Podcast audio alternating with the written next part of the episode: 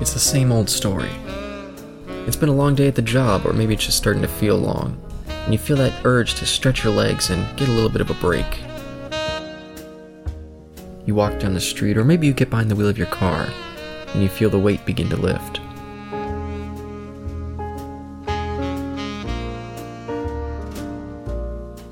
You walk through the doors, and the sound of the place starts to clear the air. You get a table, you order your drink, you listen to the sounds of the bar, and soak in the conversation.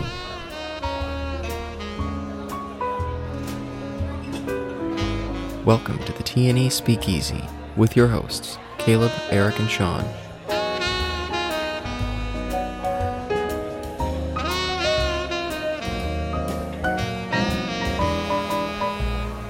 Listen in as they discuss the 1973 film The Exorcist.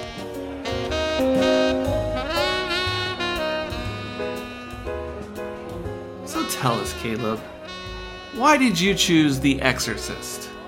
Well, uh, as you know, I was chatting with you a little while ago about what we should do next, and I was suggesting The Exorcist 3 because I just really want to rewatch that because I really like that film. Mm-hmm. Which, by the way, Sean, you've seen that, right? Mm-hmm. Yes, definitely a couple times. I have not. Yeah, but Eric, Eric said in response that he's only seen part two, and I said that that was a terrible film, which uh, he seemed to disagree with, and so I was like, well, you know, it might be. I'm fun. not saying it's not a terrible film. I'm just saying it's not totally terrible. This is what I'm saying. It's universally regarded as one of the worst sequels of all time. There's some really bad sequels out there. Yeah, some really bad ones. Yeah, maybe better than the French Connection 2 or the sequel to A Christmas Story, but the, yeah, I have Exorcist 2 The Heretic. I just heard it's like an acid trip or something, you know? Did they really make a sequel to A Christmas Story? Yeah, yeah, it's set in summer. Um, don't ask me what the name of the movie is, but Wait. Wow. A sequel that was like pretty recent or back in the day? uh, it, maybe in the 90s. Okay, because I saw a sequel to it that looked like it was about two or three years, and it piqued my interest. Two, two or three years old. Mm. Uh, but anyway, so we, uh, so I said, um, because Eric also hadn't seen the first Exorcist, so I was like, well, fuck it, let's just go through all the movies. At least the first three. We, if you want to do the prequels, we can do them. I didn't even realize there was prequels until you just told me the other day. Because I thought maybe there was remakes or something. Do you know about that, Sean? Yes, I found out about that recently, but I I I didn't know the name of them. I don't know how to access them. I'd be interested in them, but this isn't really a franchise that I'm in love with. I mean, for me, it's just the two films. Yeah, and I, I felt that same way until I went through them all back in 2017, and I actually kind of like the franchise. I like I said, the sequel is kind of terrible, but the third one I think is almost as good as this one, and I also Yeah. really love uh, Dominion, which is the first prequel to The Exorcist. Mhm. It's actually called that. Not a great film, but for whatever reason, it just really tickles my fancy, so I like that one a lot. Yeah, and the last prequel is just an amazing embarrassment. Like I can't even believe that film, but. Can I ask you really quick? What's the prequel about? In you know, 100 words or less. Or less. Um, I don't remember if they mention it in this, but they mention it in the book that um, Father Merrin, his first exorcism was this weird one in Africa. Okay. It's all about that. Did you mention it in the movie? Well, I don't know if they mentioned his first or one that he's done recently in, in the movie. Yeah, it's not recent, and it's uh, played by oh fuck, what's his name? Guy from uh, Chernobyl, um, Stellan Skarsgård. Yeah, and he plays Father Merrin in both prequels. By the way, it's a hilarious story with the prequels where they're they're both made from the same script, had most of the same cast, but two wildly different directors and two wildly different tones, and so it's highly bizarre uh, double bill. But he's great in the role, and so it you know got a lot of cool It's like. Alien versus Predator 1 versus Alien versus Predator 2. Ah, Okay. yeah, I, Two sequels wildly different in tone. Okay, not very much I mean, both of those are terrible. wildly different. Thank you. That's fair. I'm, I'm gonna go home now. But so yeah, that's why I picked this. I thought it'd be fun to just go through all these movies since I'm such a fan of the franchise. I actually reread the book in prep for this in two days, so What? What? You people in your printed word. Let me can I can I ask you guys a question? I think I know the answer for Eric, but uh, Caleb, what what is your history with this movie? Because my my history of watching this movie is kind of weird and interesting. um, I would have seen it on TV probably at least like a dozen times or more. anytime it would come on, I would watch it. But it was always edited, hmm and so I didn't see the proper version until I bought the Blu-ray in around 2011. I bought that cool uh, Blu-ray book that they put out for it, and that just it looked amazing, and it just deepened my my love for it. And I've seen it at least like ten times since then. I watch it pretty often. hmm. And Eric, you said you had seen the second one mm, uh, a few times before you saw this. Why? Why had I seen the second one? Yeah, that just seems. can't- I can't remember. Oh, maybe. Okay, now now that I'm thinking about it, I think it's because, for whatever reason, I always knew that um, Linda Blair. I mean, I've known this since I was a kid. Was like really hot in her late, late teens, early twenties. Like I've always known that. Sweet Jesus. Wow, wow. What? what? I mean, I love Linda Blair, but I I don't really see the attractive element. But may, maybe that's just taste. Okay, okay, slow down. I feel like we're coming from two different universes right now. Um, so anyway, I've been aware of that from old print media back in the '80s, um, and so at a certain point, I mean, geez, I was probably, tw- I mean, this was probably 20 years ago or more. I was like, I don't know, what's a Linda Blair movie from around that time period? Um, Scream. I was like, Exorcist, nope, too young. Um, I had a Goldilocks situation. Exorcist, too young, and then there was some other things like Chained Heat 2. I was like, no, it's a little bit, you know, she's got like a funky '80s perm in that one. And so then I was like, well, look, look at this. Oh, you know, oh, Exorcist 2. Okay, this looks like a sweet spot right here um, Oh. in, in her filmography. Um, so I went there and I checked it out, like I said, approximately 20 plus years ago. And I was like, this is all right. Um, not just for Linda Blair, for other reasons, but I don't know if I'm supposed to start talking about all the reasons why I like Exorcist 2 right now. No, I can save it. Okay, all right. but there was other things I liked about it aside from Linda Blair. A lot of it had to do with the time Okay. period uh, when the movie was produced, and I find that well, I find many time periods interesting in film, etc. And that's one of them, late seventies, and it's it's very new agey, sci-fi, whatever that time period. Okay. So a lot of that stuff grabbed me in, and also the production values were so of that particular time, and I found that interesting too as a film buff. Yeah, and I'm just gonna quickly comment about Exorcist 2. So that same director, John Boorman, he actually got offered this movie, but he refused to do it because he thought it'd be too exploitive. The director Zardoz thought that this movie, the script, would be too exploitative. Uh, that I just is amazing to me. But yeah, he came on for the sequel, and uh, Hmm. yeah, the guy's a loon. I love him. I mean, he's a crazy man, but I mean, if, I mean, it'll be what you make it. And you either think you can make something good out of it or you don't. I mean, whatever. And William Friedkin did a great job of it, um, despite the fact that William Friedkin does horrible, horrible audio commentary. I think oh really? he's like, uh, he's like, all right, this is Popeye Doyle and his partner. They're having a stakeout at this bar. In a minute, they're gonna go in, oh, going in, then they're gonna go on a chase. I always like the chase. You know, it's just, he's just, it's almost like you're watching one of those like, you know. Uh, visually impaired commentaries of people telling you what's going. But for me, this movie, uh, you know, I, I grew up a devout Lutheran. Uh, not many people know that about me until I went to uh, uh, high school and I kind of fell out of that. And so, uh, you know, religious stuff like I was, I was about to say religious shit. Can we swear in this podcast? oh fuck yeah. Okay, fuck yeah. So religious shit, you know, I always, you know, took it very seriously, even if it was fictional. I remember uh, The Omen uh, made me do a lot of uh, uh, research into Revelation, but there were two movies. My parents were, my parents were uh, pretty liberal in what they showed me. They, they, they let me watch Alien. They let me watch uh, the remake of Invasion of the Body Snatchers, uh, both of which scared me more when I was older than when I was a kid. Um, Twilight Zone, the movie, that that one, I don't know why they would let me watch any of that except for the kick the can uh, episode. But my dad didn't want me to watch this movie, and my mom didn't want me to watch Night of the Living Dead. And I could totally see where my dad. I don't know where my mom was coming from. I don't know what the deal was there, but my dad, my dad, Touch just abs- what? A touch of nudity, maybe. That that was always the big thing for my parents. Yeah, they let me watch any R-rated, extremely violent movie, but if there's any nudity at all, they'd be like, nope, nope.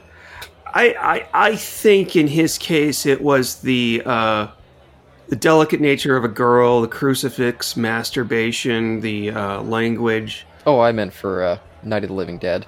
Oh, Night of the Living Dead. ah, I was, I was like, where was all the nudity? in No.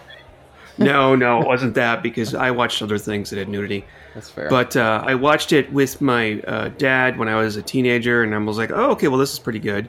And then it was re-released years later as a director's cut, where they included all the. Uh, it wasn't a lot of extra footage. It wasn't like Lord of the Rings.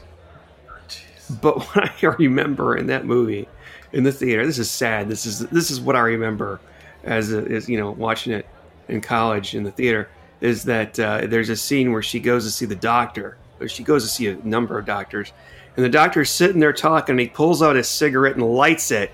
Everybody in the movie theater cracked up, but we went to see it with this friend of ours, Oh, even back in the day. uh, Tom. oh, wait, wait. What, what year was this? This was in the '90s. Oh, okay. okay Yeah, we went to see it with uh, a friend, Tom, not my Tom, but a different Tom. He said that this movie is absolutely absurd. It's so ridiculous. It's hilarious. I'm like, did we watch the same movie? Are you for real? So, uh, you know, I feel like this movie, kind of like Blair Witch, is kind of poo pooed on by the younger crowd, not to sound like an old man, you know. And I think that's a real shame because they're both great horror movies. But uh, this, you know, this movie's got it. This is one of the best horror movies ever made. Um, I've heard that a lot uh, about like newer generation seeing this movie for the first time in modern times. What Sean just said, um, and I've heard that, and and we brought it up recently. I can't remember if it was on our podcast or when we were just talking on the side, but I I feel like it'd be easier for a modern audience to poo-poo The Shining if they were watching it for the first time now versus this movie, because I think this movie is still quite effective in the scare or unsettling department, and I, I would say more so than The Shining. If you were watching both for the first time now and you were like, I don't know, 22 years old or something. Yeah, and The Shining, it almost has more of like an experimental feel to the vibe of it. It's all atmosphere. And I feel like, yeah, people nowadays, I don't know if they really go well with just straight atmosphere pieces anymore. I I had to think about that. Um, I feel like people need a little more going on. But maybe, maybe that's not true. Films like Hereditary, I feel like, is mainly fueled by atmosphere, and that was a huge hit. yes, absolutely, So, absolutely, and of course you have to think about Midsommar. That's even more atmosphere, but a different type of atmosphere. Um, I hate that everybody has to take those two movies hand in hand, even though they're just because they're from the same director. I mean, The Lighthouse, too. But The Lighthouse also has brilliant filmmaking to go with it, not just. I, I guess you could argue Midsommar. I, I'm personally not a big fan of Hereditary. Um, Neither am I. I don't think it's bad. I'm just not the biggest fan. I think it's just fine. yeah, I would like it more if it wasn't brought up as like this brilliant piece where I'm like, it's just a good movie. It's not a by any means a great movie. I agree with that. I don't know what I feel like. Sean wants to say something. I think the big deal about this movie was that there was, uh, you know, oh, there were many horror movies before this, obviously, but I think this was the first time. Uh, a, a few years before this, they had Rosemary's Baby, which is another Satan-centric movie. Well, you don't really know that. That's actually a spoiler, but you don't know it until the end what it's really about. there you go. The, uh, the you know that was nowhere near as graphic and visceral as this movie. And what's really cool about this movie is that this was hollywood. I mean this was you know the guy that brought you the french connection an academy award winning director making this movie and everybody went to see it. My dad has this story where he went to go see it a second or third time. Uh, he was in line and there was a lady behind him with a little girl who was about six years old or so. And he, he actually turned around and he asked her, Why are you bringing her to see this? I don't know what she said in response to that, but it was so mainstream. I mean, this is the time when horror began became mainstream. Rosemary's Baby is more of a thriller than a horror. Um, but after this, you had movies like Texas Chainsaw and you had um, Halloween. And, you know, those are uh, different types of horror. Those are you know slasher movies, but this was a this was a oh uh, The Omen. The Omen probably owes more to this movie than those movies do, but it certainly did put horror movies in the mainstream. Like everybody went to see it. It did to horror movies what Deep Throat did to porn, and, and not only that, but you had this sensationalist thing about it. Uh, where you know people were saying, "Oh, we went to go see it, and I passed out, I threw up, blah blah blah blah," and uh, you know it, it, it's unfathomable uh, to me to think of somebody watching this now and having that kind of reaction to it. I'd be happy if you were scared of it, but not throw. Please don't throw up at a movie. Yeah, it's incredible to think they were like handing out barf bags in the theaters. Yeah, yeah. That's Cloverfield in modern times. Were they What? handing out barf bags? I mean, what? No, that it's it's it's an extremely nauseating movie But that movie, Well- that movie, impl- for different reasons, obviously. But I'm saying that that yeah, movie, visually. Uh, it, it'll. I didn't see it at the theater when it came out, but I, the first time I watched it was on what was my new big TV at the time, and I yeah I started getting motion sickness as much as I was enjoying it. Yeah, but but you were getting you were getting motion sickness. You weren't getting sick because you were watching a little girl, you know, throw up green pea soup or you know masturbate with a crucifix. Obviously, one is hot and one is nauseating. Yeah, they said that people were passing out during the crucifix masturbating scene. No, I yeah I read that too, and I get it. Like no, I didn't have that reaction now, but I I could see that though. I could see that though.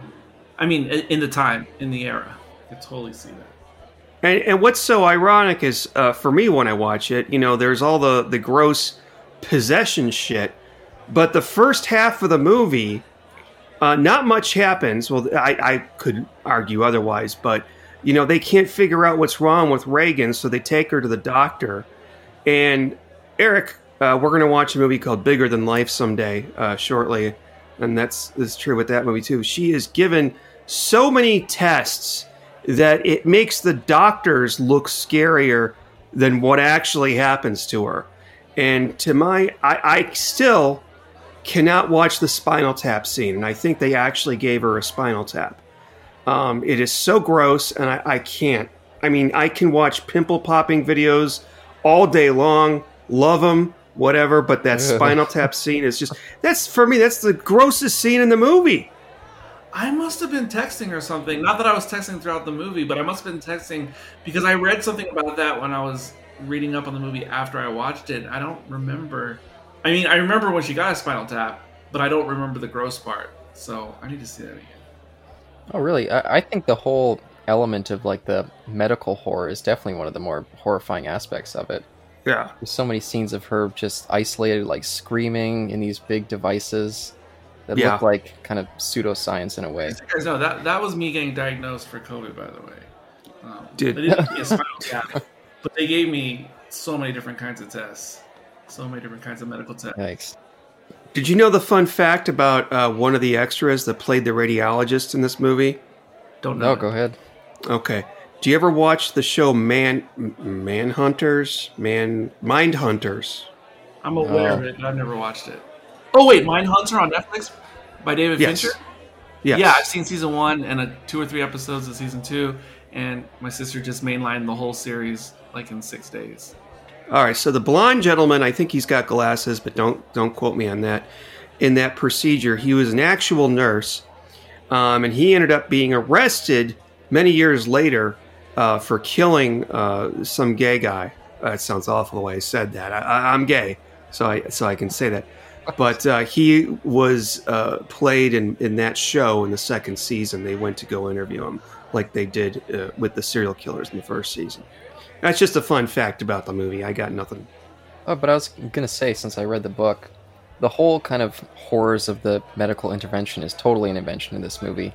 Because in the book, all the medical scenes are from the perspective of Chris, and they all seem just like super professional, exhaustive, and they really kind of focus on the realism of them trying to uh, get to the point where they feel like she needs to go see a priest.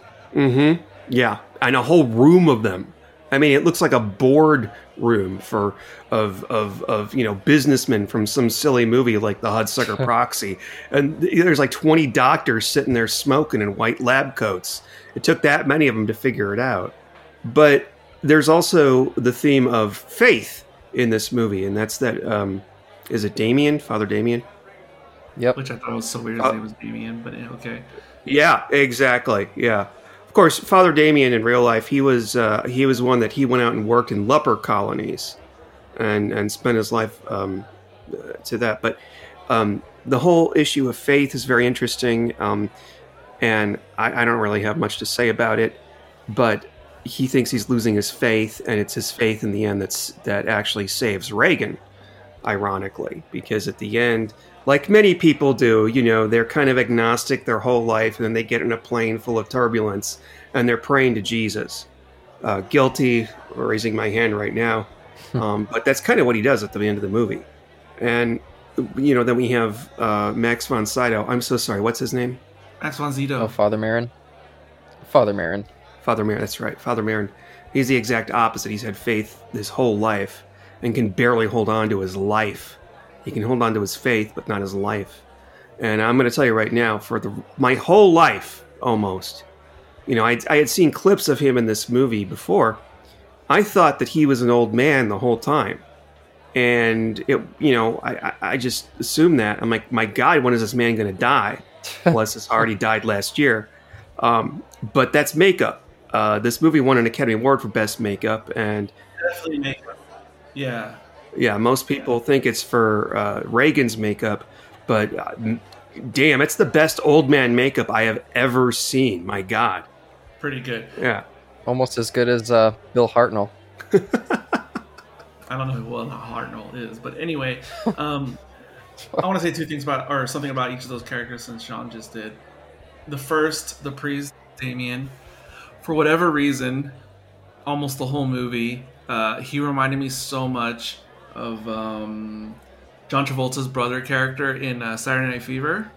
I, don't, I, I know he's supposed to be Greek in the movie, but he just reminded me of of uh, Travolta's Italian priest brother. I don't know how familiar you guys are with Saturday Night Fever. never, Never saw it. seen it. Yep. Yeah. Oh my god! Wait, did you say never? Also, Caleb? Yep, never seen it. I was never a Travolta fan. I grew up in a time when he it's was. a Uh, legitimate. No, forget about Travolta. It's a legitimate, really good, gritty '70s drama. Yes, it happens to Okay. have disco and revolve around the disco scene, but it is a very legitimate, gritty drama. Um, also, coming of age story, of course, as well. oh, okay. Yeah, I, I like the late '70s, so I'd be happy to watch it. I'm telling you guys, that's a legitimate movie. It's a legitimate movie. Whatever you think, it's a legitimate Oh yeah, movie. Um, and anyway, so yeah, his character is this priest, and like his mom is so in love with the priest's brother, uh, brother, son br- slash brother, and Travolta's just the lost, aimless one. But he he kind of resembles them, and of course they're both priests. Uh, so I don't know. Couldn't stop thinking about that comparison. Um, and the other thing, um, Max von Sydow. Okay, okay. I could tell the actor had some type of makeup or was aged up, but fine, whatever. I thought it was fantastic. And the whole time I'm watching the movie, I'm like, this actor is so damn familiar to me, but I can't tell who he is. And I felt like it was the makeup was causing me not to be able to recognize who this actor was. And I was trying to figure out the whole damn movie, and it wasn't until I read the closing credits it said Max von Sydow, and I know who Max von Sydow is. Holy, I didn't know it was him. I Yeah. didn't know it was him until I read the credits. I was blown away.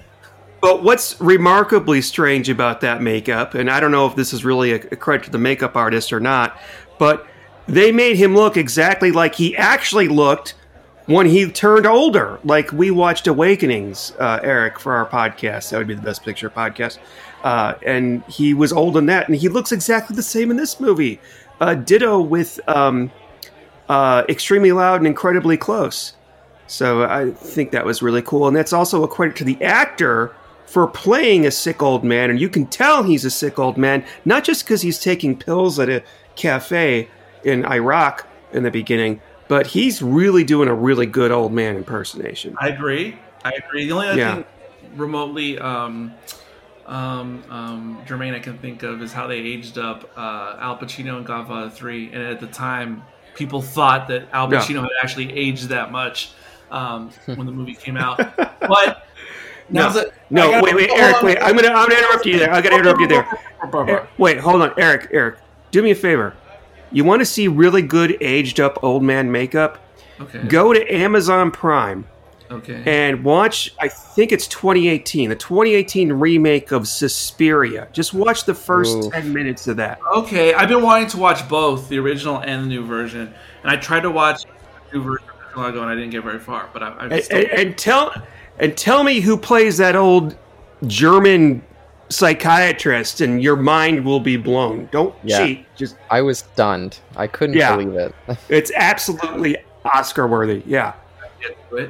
Um, I wanted to say that I was going to bring a, uh, bring over a, a segment I'm known for on other many multiple podcasts because this, this is going to be Eric's oblique Star Trek reference of the show. Oh Jesus Christ! Enter. There we go. Put in the put in the music. But because Sean was talking about great Eric's aging up makeup- Star Trek.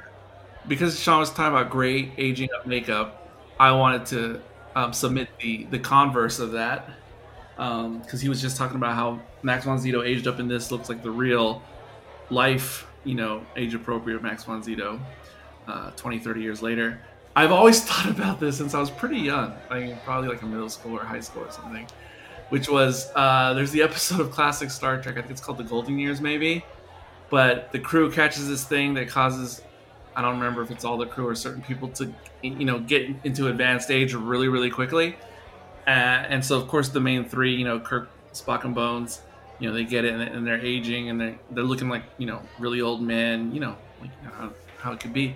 And I've always thought as as William Shatner has aged in real life, they were so wrong. They were like, they were completely wrong and off because the old man he looks like in that classic Star Trek episode, he is he's still not there. He's not even close um, because he's just the ageless wonder. He doesn't. He did not age at all. He he didn't turn into Fielding Chase from Columbo. exactly. I'm sorry, that was a reference that one person will get listening to this probably. Hey, and we're gonna bring up Columbo again once we get to uh, Kinderman.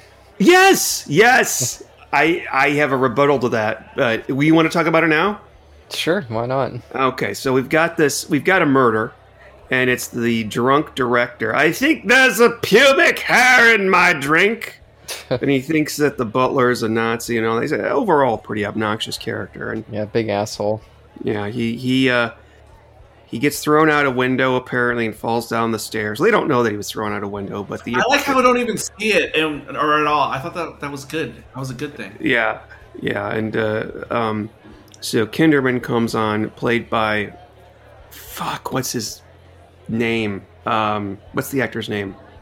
Didn't write it down, but wasn't a fan. So yeah, fun fact about this act. I'm sorry, I don't remember his name, but um, in the sequels, in the sequel number three, he was played by George C. Scott, and both Brilliant. actors played juror number something in in a production of a t- television production of Twelve Angry Men. Yeah, they both played the same parts in two different productions of Twelve Angry Men.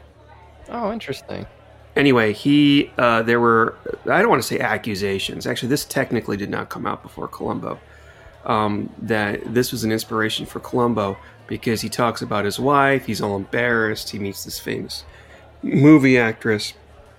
But actually, if you go back and you look at the movie Diabolique, am I pronouncing it right? Diabolique, Diabolique, Danger Diabolique, or was it just Diabolique? Diabolique, old French movie about, uh, uh, you know, uh, there's a, a school, and uh, I don't want to give too much away. It's a good movie, and there's a detective in that that is even more Columbo-ish.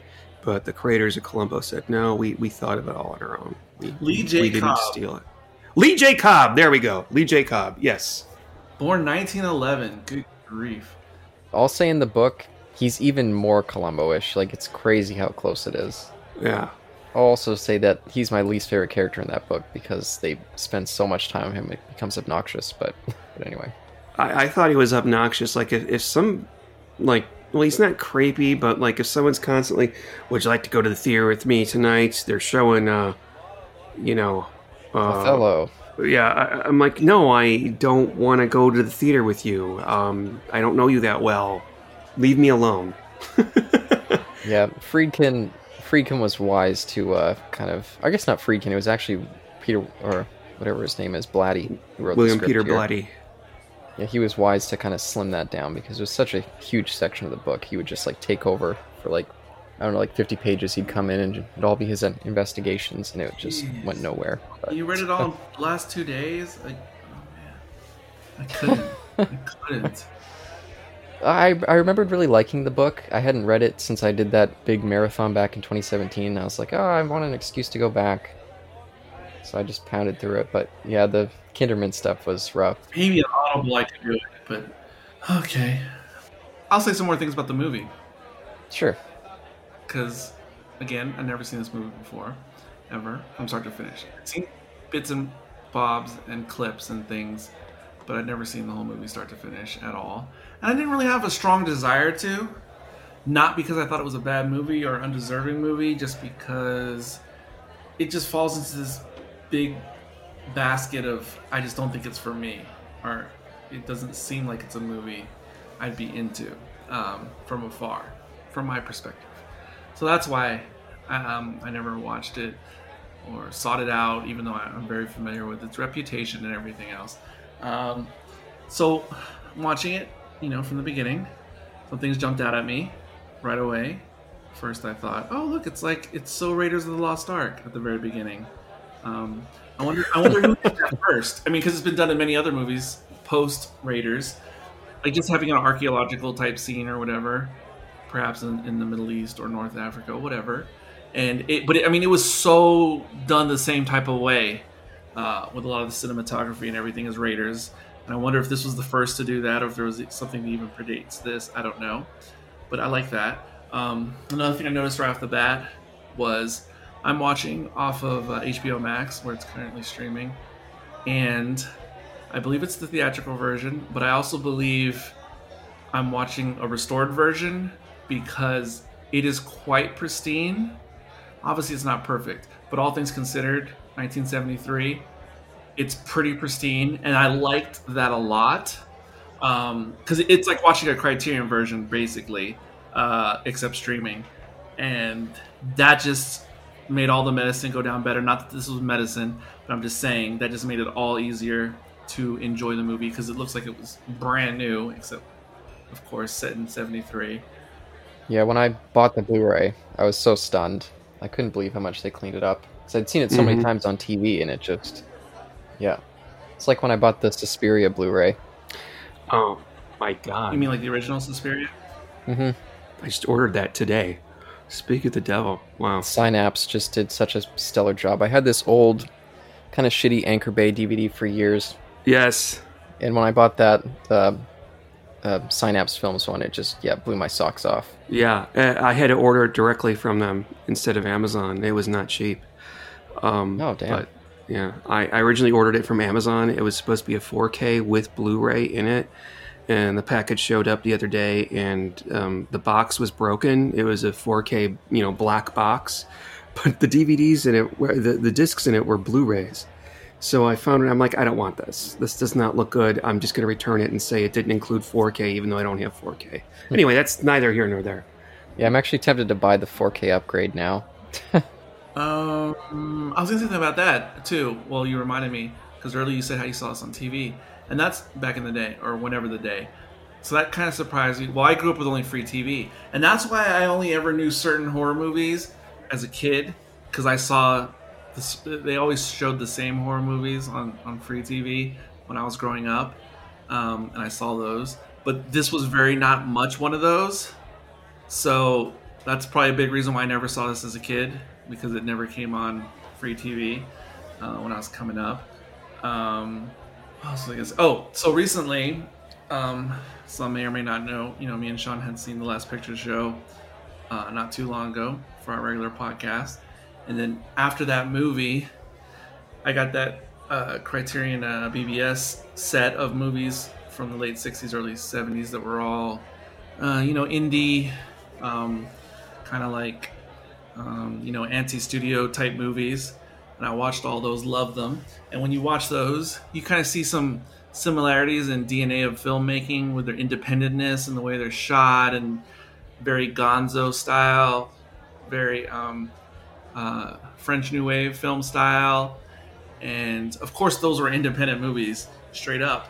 And as Sean mentioned earlier, you know this is a legitimate studio picture, Warner Brothers, and it's interesting because I guess by now seventy three, you know the traditional studio system and production ways has died.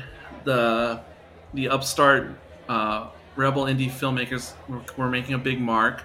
So I guess this this feels like the melding of that to me, because it still has a very similar style to those independent BBS movies, but it's a legitimate studio, so it's like it just kind of comes together, you know, uh, like the reverse fork in the road.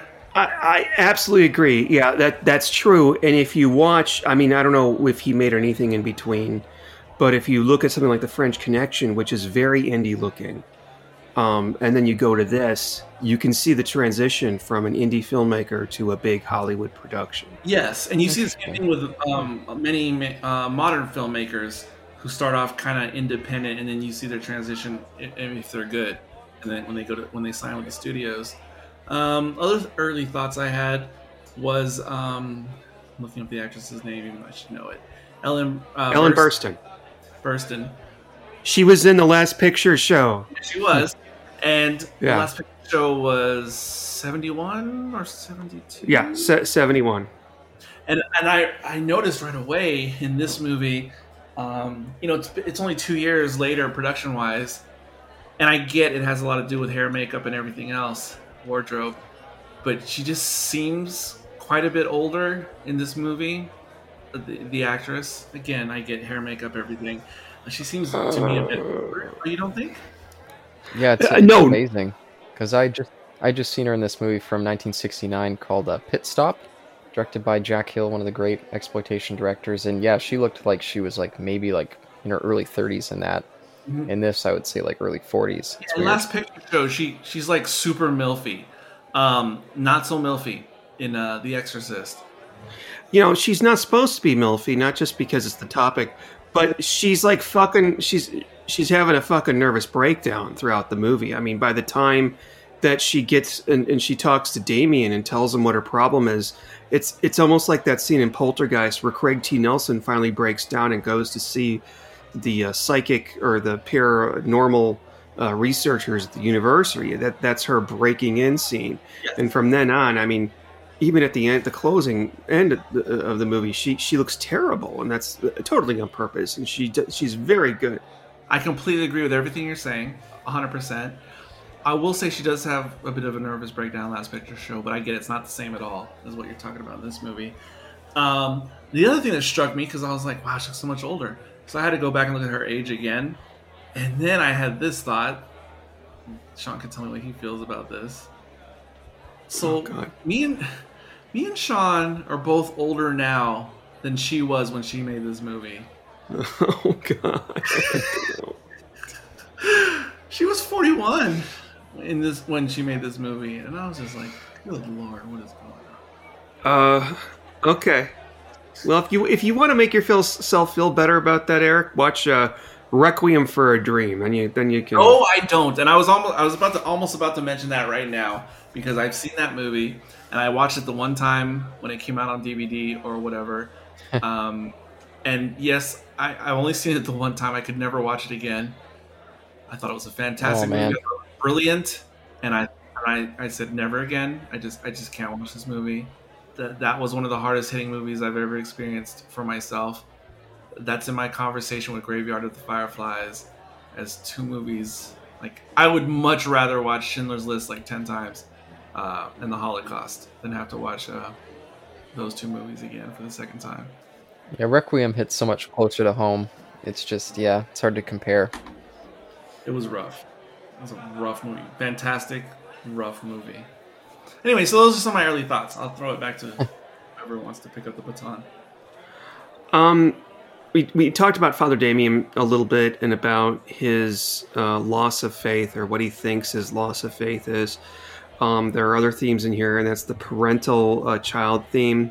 Uh, Father Damien, in the beginning of the movie, he loses his mother in a very oh God, in a very painful hospital scene where he goes to visit her and she's lying there dying in basically the psychiatric ward for women.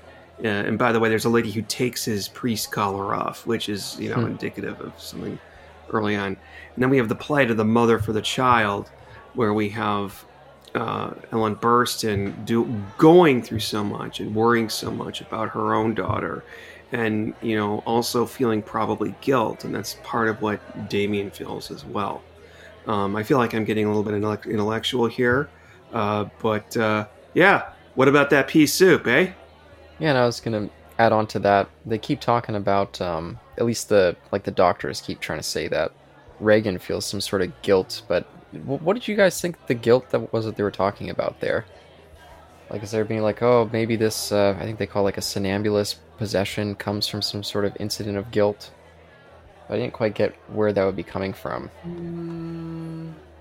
I don't know. I had not pondered this question until you raised it. I don't know. This okay. This this there's only one scene. Okay.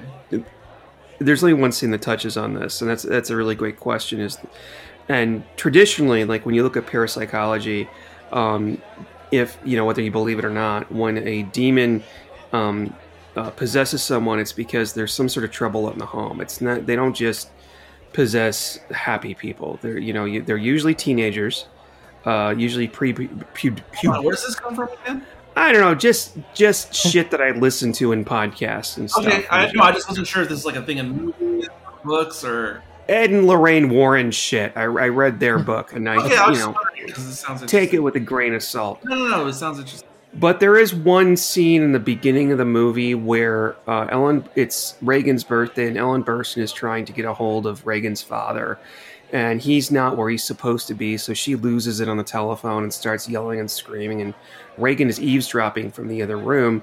So That's hilarious. This scene just happens to be playing as you're talking. yeah. When did you start the movie? What are you playing in slow motion? I paused it for a long time for some reason. I don't know why. So, you know, uh, there is that's the only hint of sort of like a troubled home that we get because everything else is so cozy. Like she wants a pony. The mom's an actress. She's probably doing very well. She's popular. They have two servants and a secretary that basically live in the house. Um, so I don't know what the hell kind of guilt Regan is suffering from. That that I I don't understand. Other than maybe uh, thinking that she tore her parents apart. So Yeah, I, I was curious if you guys maybe saw something that I didn't, and I I had the same complaint with the book. They never really explain where that supposed guilt is coming from, but they bring it up a couple times in the book, and they bring it up I think just once in this movie, but never really goes anywhere. yeah. Of course, there's also the fact that she's been playing with Ouija boards, um, and Captain Howdy and all that. And maybe that was a I felt like that was for the uh, for the Milton Bradley uh, plastic game. Product place. Oh man. yeah. Uh, they had to move tons of move uh, units because of this movie. don't don't guys don't uh, everybody all, to all the readers don't don't list don't buy a Ouija board. Don't. Oh, buy a I thought you were Ouija just saying don't listen to Eric. Like, Uh, Yeah, no. I, I'll probably cut this out, but I once had sex on the top of a Ouija board. Oh, okay, all right. Well, uh, Don't cut that out. cut that in. Yeah. wait a minute, wait a minute. Wh- Why, why, why was it like, hey, let's have sex on the Ouija board and see what happens? I wasn't. It wasn't my call. It was the the girl was a little bit, little bit out there. Uh, Okay, okay, all right, okay. Well, all right. but You know what? If the time was right, perhaps I would. uh, I was like, hey, you know, if, if that's, if, I, I guess so. Why not? Whatever. I don't. I don't believe in anything.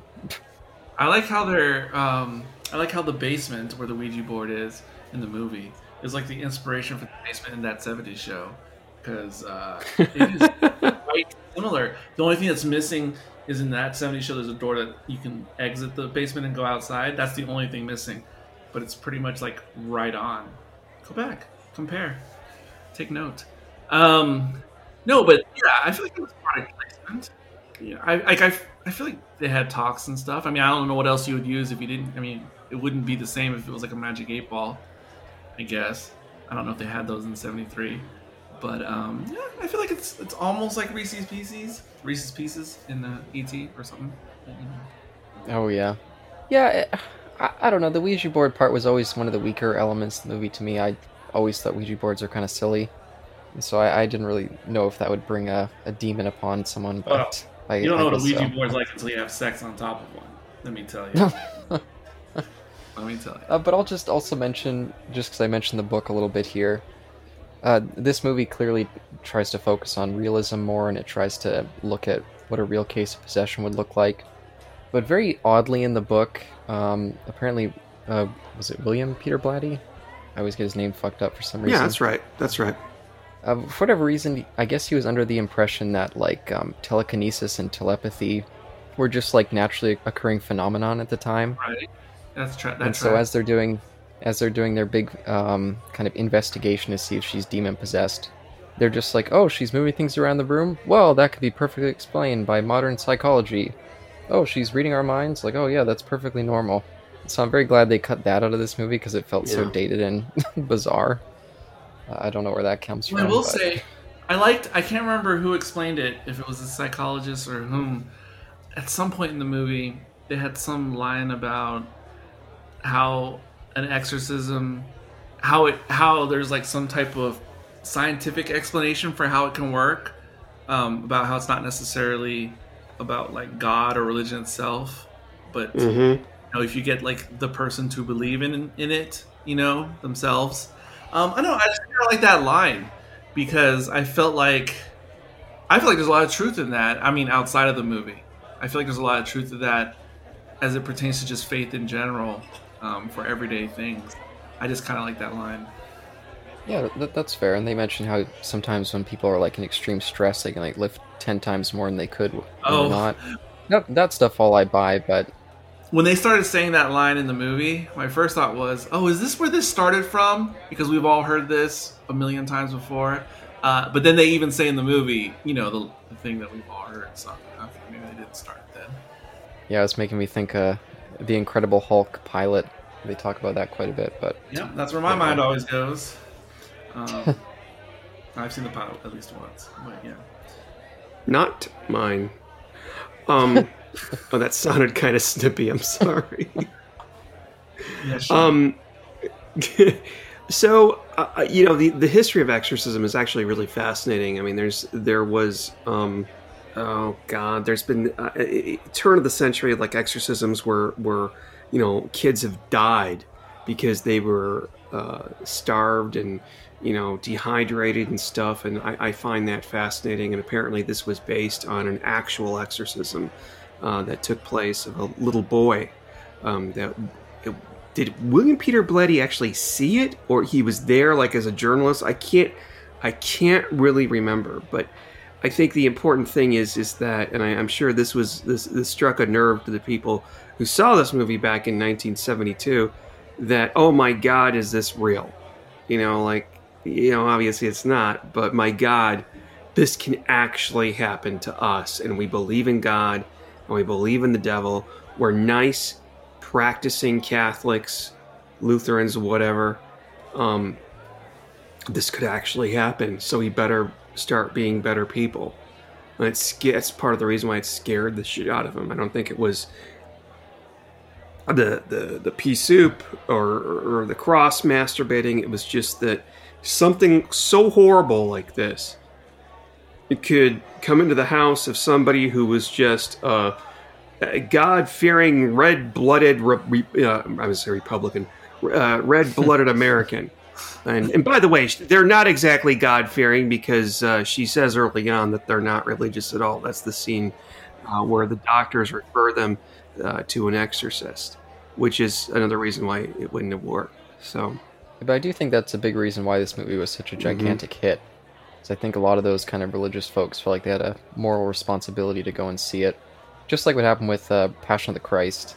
I was just thinking that, yeah, you'd have bus loads of people on Sunday going to church, get in the bus, go to see Passion of the Christ. Yeah, I I remember those days and being like, oh, what the fuck. Did you guys see that- that movie?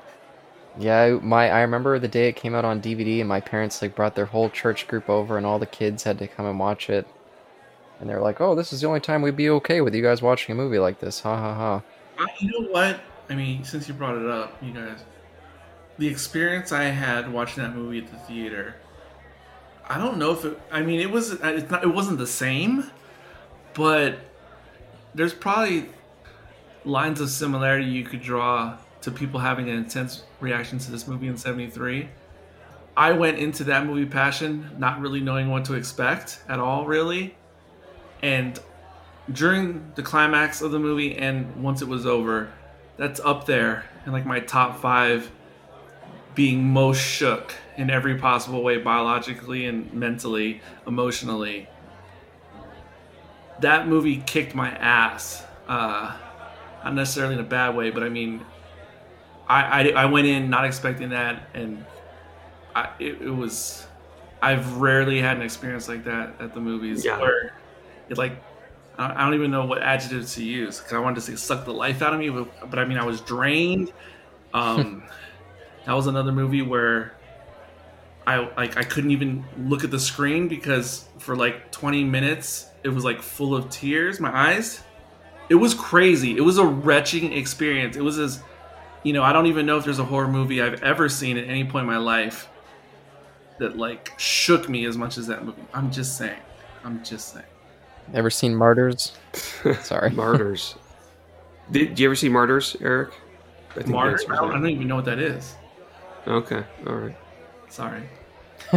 you seen that, Sean? I have uh, when it first when it first came out, and yeah, that's pretty. Goddamn. Uh, my my oh my god, I can't see this again. Movie was actually Henry Portrait of a Serial Killer. Uh, but j- just out of curiosity, did we confirm whether you, Eric, had seen the uh, director's cut of the theatrical? Pretty sure it's a theatrical because I read what happened, some things that happened in the directors, and I did not see any of that. Oh, okay. Because yeah, like I said, I was watching in the background here, and we just had one of those flashes of the um, demon face. Mm-hmm. And I remember in the director's cut, they just like put there through the whole movie. It was really uh, weird and annoying. I haven't seen that in years, but Yeah, obviously I've never seen the director's cut. is that the one that you watched, Sean? Uh, for this right now, I'm watching. I've seen both. Uh, I'm watching the regular one, but I remember that about the director's cut. I, I was hoping to get a chance to watch the director's cut because I haven't seen it since I first bought that Blu-ray, but just didn't get the time. But It's there's it's it's not like Lord of the Rings where there's an hour extra footage. It's just um, a few extra little things. I mean, he didn't do a George Lucas on it. Um, I, I know that he added a couple extra, um, like the crab walking scene. You know what I'm talking about, right? The crab when she yeah, and I, I feel like they maybe re-edited it. Like there was like a little bit of uh, they like changed the placement of some scenes. maybe Yeah. But yeah, it's been so long, I, I can't comment really. Um, there was this. I think also they explained a scene that happens in the beginning when she first starts getting sick. Um, she they're having a big uh, cocktail party and uh, the priest is is is tickling the ivories and Regan comes down and she looks at them and she says, "You're gonna die up there," and then she pees on the floor and oh my god, take her upstairs.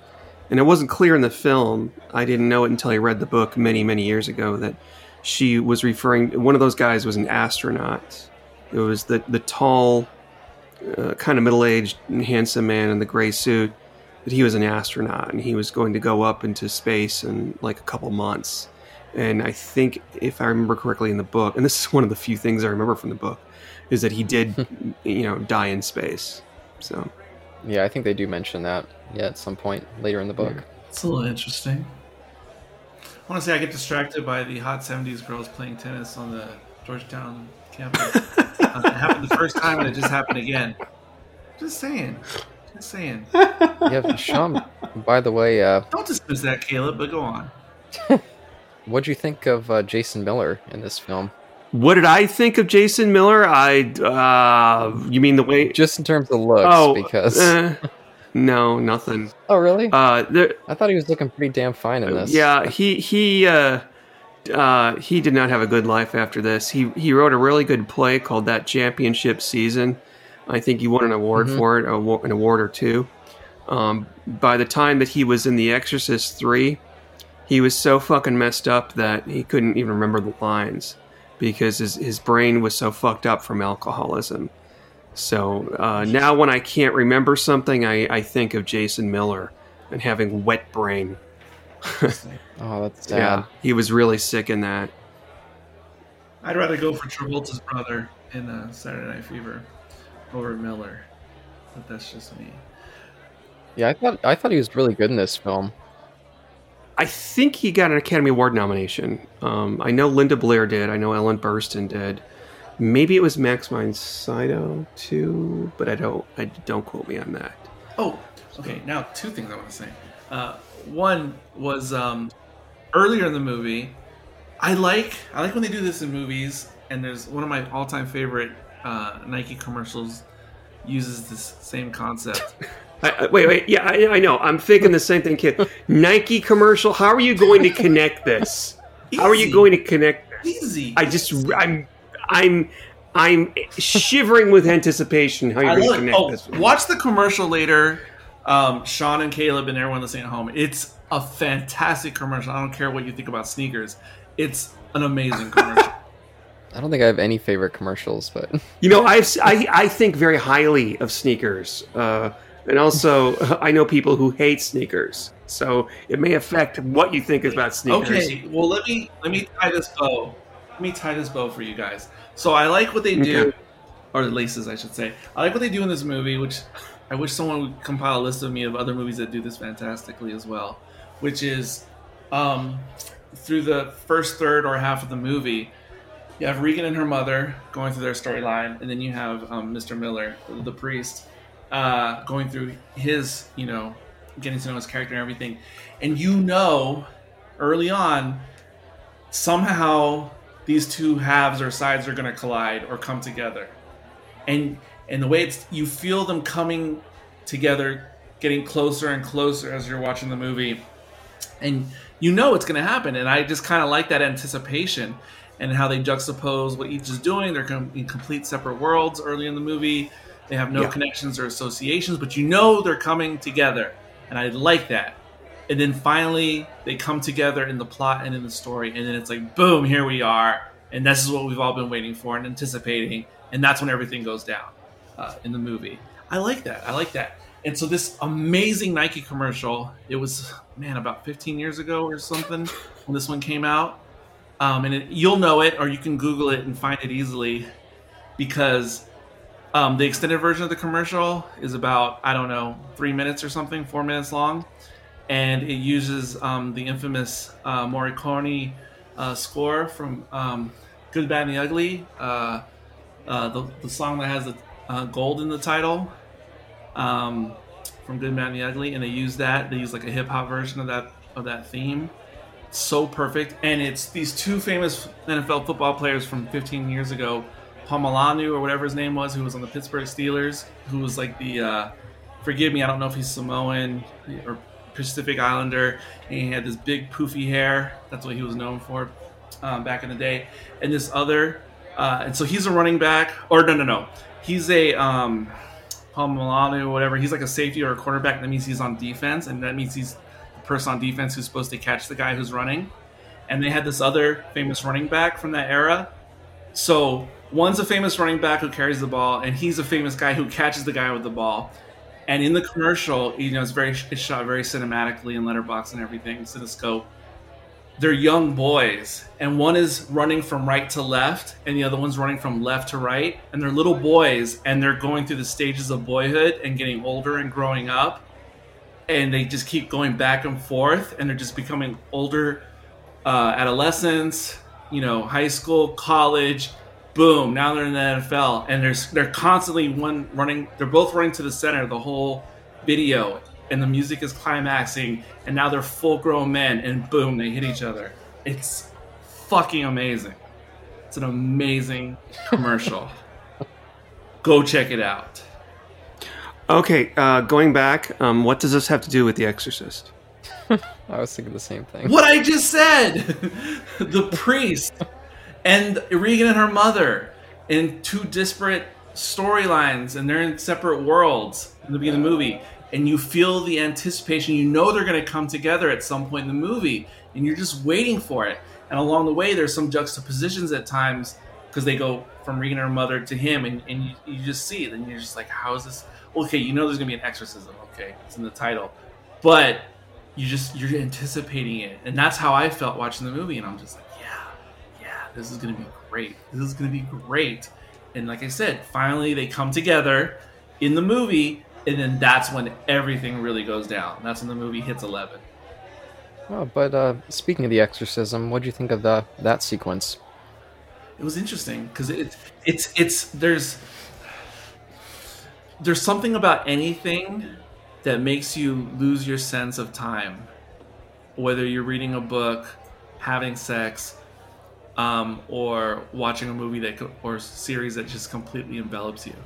Because I I remember um because I was learning like because I remember I thought it was again this is my first time, and the first time Regan exhibits some like now she's going beyond regular having a fit like now she's getting like you know deformed face and everything that i thought wow that actually happens pretty early in the running time for the movie. And so i thought what else is going to fill the time? Because there's there's a lot left in running time.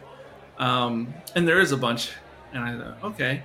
So then you know we're getting to the climax. And like i said finally because you're waiting for it or i was waiting for it. I would imagine the audience is waiting for the priest now to meet regan and her mother and then get convinced and then go through with this and get presented to the church. And it's like now it's go time. Now it's the big showdown we've all been waiting for. And I, I looked at the time and I saw how much time was left and I was like, oh, that, that's kind of a bit of time. Next thing I knew, the movie was over. And I was just like, wow. I completely lost all sense of time uh, during the climactic exorcism scenes. And it actually, um, like it felt like it only took six minutes, but it was or something, and but it was actually much. It was longer than that. So I just got completely enveloped by that, and and that's interesting too because also even though I've never seen this movie in full, I'd seen so many clips and things over the years that I had seen most of those things in clip form from from the big the big exorcism at the end with von Sydow and the priest and Regan. So I'd seen bit I've already seen all those bits and pieces. I just never watched the whole thing the way it was meant to be seen until now. But overall, what did you think of the movie? Did, did you enjoy it? Yes, absolutely. Okay, cool. Absolutely Cool. enjoyed it. Um, absolutely enjoyed it. Not in the same way, but like Wicker Man, I was completely all in. Like I, I mean, uh, once you get past the opening credits, within 60 seconds, I was like into Wicker Man. I was into this movie. Um, because it just, I could just tell. I don't know how you explain that. You can just tell when something, it, it already looks like it's just so done with such purpose and such, as if the director knew exactly what he was doing, as if he knew exactly what this was going to be. I mean, how it was going to be received and everything. Um, I was completely all in. Um, and this is what always gets me into movies that I don't have interest in ahead of time, which is as soon as I start seeing the um, cinematography and the um, the acting of the characters in, in many different things, it's like, oh, I'm in, I'm in. I mean, that's how I felt in Midsommar. Well, it didn't happen in the first 30 seconds, but like seven minutes into that movie, all in, all in. You know, like I just knew whatever this is going to be, I'm in. Um, and this movie was fantastic. Uh, it was, I, it perfectly made sense, all the sense in the world to me. That this is often considered the, the greatest mo- uh, horror movie of all time. Yup, makes sense to me. Um, other things that I often comment on uh, on movie podcasts um, is it's such an interesting time. Seventy three, I guess. I mean, from a historically visual point of view, because you see so many hints of the late '60s that you know obviously just passed in time, but yet '73 has all these similarities to like the very early '80s as well. It's such a weird in between time that it. Um, there, there's so many visual cues and references in the scenery and production design that reach from the 60s to the 80s. That's so weird. Uh, um, with the clothing and then and like you know she's a uh, in the movie she's an, she's like a Hollywood actress her character and their kitchen is incredibly modern I guess because she's upper class rich it's incredibly modern uh, for 73 all her appliances, her sink, her fridge, and uh, these things are fascinating because I like to be like a like a um, a time period archaeologist uh, when I watch movies and, and series. and this one's fascinating. Nothing else looks like it doesn't. It doesn't look like the stereotypical. Watch anything else that takes place in the early mid '70s, and it looks more like that '70s show, or just like fucked out with like avocado green, whatever, or that crazy orange.